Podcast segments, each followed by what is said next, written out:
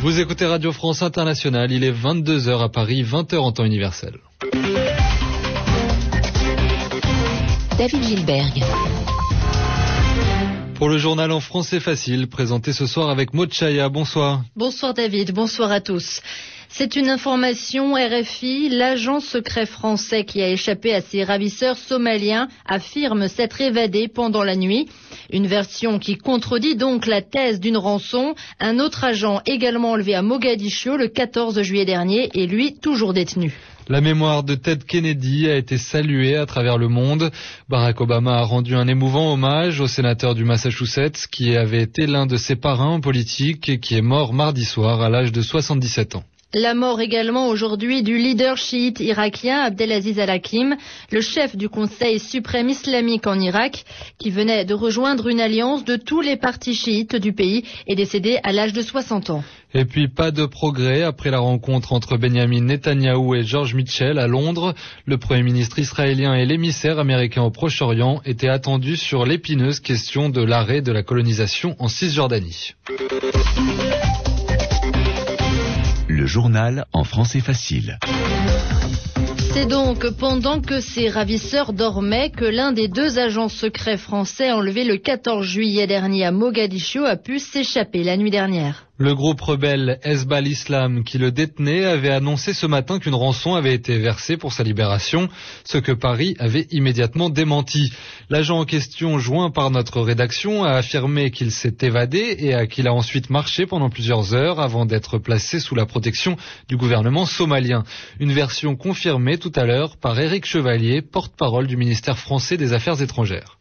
Un otage français détenu en Somalie a réussi effectivement à échapper à ses ravisseurs cette nuit.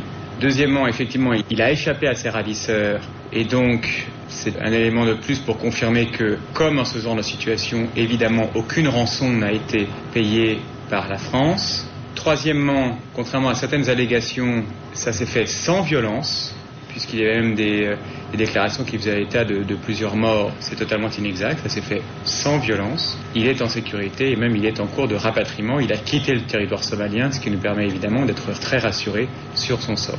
Il reste, puisque l'un des deux seulement a réussi à échapper sa ravisseur, il reste donc un otage en Somalie aux mains de ravisseurs. Des propos recueillis par Tanguy Loisel. Et d'après l'AMISOM, la force de paix de l'Union africaine en Somalie, l'agent français aurait bien quitté le pays pour se rendre au Kenya. Toujours en Somalie, six personnes, dont trois civils, sont morts dans des combats à Mogadiscio. Ces affrontements auraient opposé deux groupes pro-gouvernementaux, des policiers d'un côté, des gardes du corps d'un député de l'autre. Barack Obama a perdu l'un de ses plus fidèles soutiens. Le président américain a déclaré avoir le cœur brisé après l'annonce du décès d'Edward Kennedy, surnommé Ted. Le sénateur du Massachusetts, plus jeune frère de la famille Kennedy, était l'un des plus précieux conseillers de l'actuel occupant de la Maison Blanche. Il est mort mardi soir chez lui à l'âge de 77 ans des suites d'une tumeur au cerveau. Pour Barack Obama, c'est tout un chapitre de la vie politique américaine qui se referme. De nombreux hommages ont également été rendus à travers le monde. Aubry Métro. En Irlande, pays que les Kennedy ont quitté en 1840, l'émotion est forte. Le Premier ministre Brian Cohen a salué le rôle particulièrement important qu'a joué Ted Kennedy dans le processus de paix en Irlande du Nord. Dans le reste du monde anglophone aussi, l'émotion est palpable. Pour Gordon Brown, il était le sénateur des sénateurs admiré dans le monde entier. Le Premier ministre britannique honore aussi le combat de Kennedy en faveur d'une réforme pour l'éducation et pour la santé. Il ajoute aussi que bien que malade, il n'a jamais arrêté de se battre pour les causes qu'il a défendues tout au long de sa vie.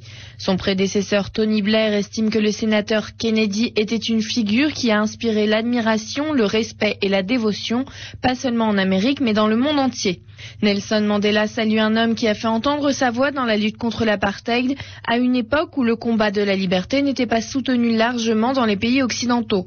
Dans le reste du monde, le ministre des Affaires étrangères Bernard Kouchner parle d'une lumière vigoureuse qui s'est éteinte. Angela Merkel, elle, estime que l'engagement de Ted Kennedy pour la justice et la paix était empreinte de conviction et de fermeté.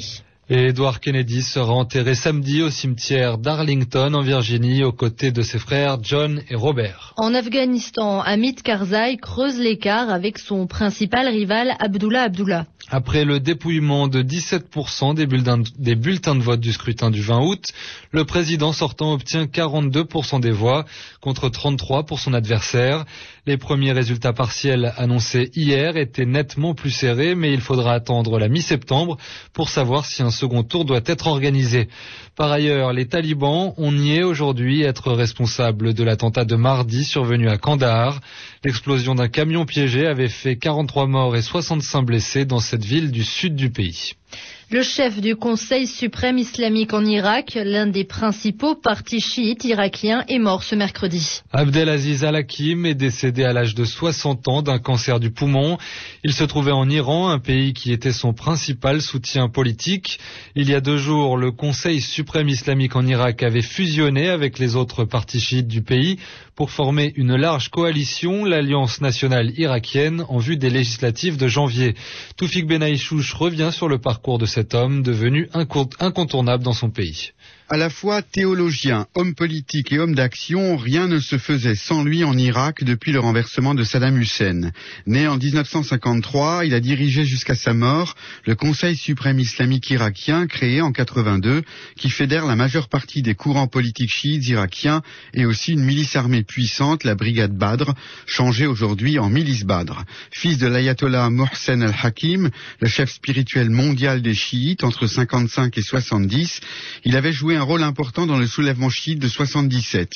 Saddam Hussein l'avait fait arrêter et emprisonner à plusieurs reprises, en 72, en 77 et en 79. Six de ses frères seront tués par le régime irakien. Contraint à l'exil, il s'installe alors en Iran en 1980. Il regagnera l'Irak en avril 2003 dans le siège des troupes américaines. Au départ, il prône une neutralité prudente vis-à-vis -vis des forces étrangères présentes en Irak. Puis, il change d'avis et rapidement collabore avec la coalition et favorise la création de comités populaires régionaux pour la défense de la population contre les terroristes. Fumeur invétéré, c'est un cancer du poumon qui finira par l'emporter. À l'âge de 60 ans, son fils, Amar el-Hakim, devrait lui succéder.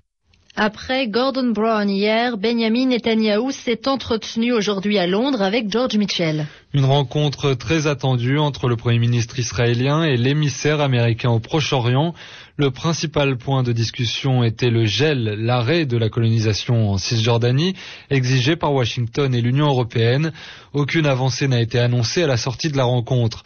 Benjamin Netanyahu s'est ensuite envolé pour l'Allemagne où il rencontrera demain mercredi, euh, jeudi la chancelière Angela Merkel. Nicolas Sarkozy a lancé mercredi le chantier de son grand emprunt national qui doit relancer la compétitivité et la capacité d'innovation de la France. Le président français a installé une commission présidée par deux anciens premiers ministres de droite et de gauche, Alain Juppé et Michel Rocard.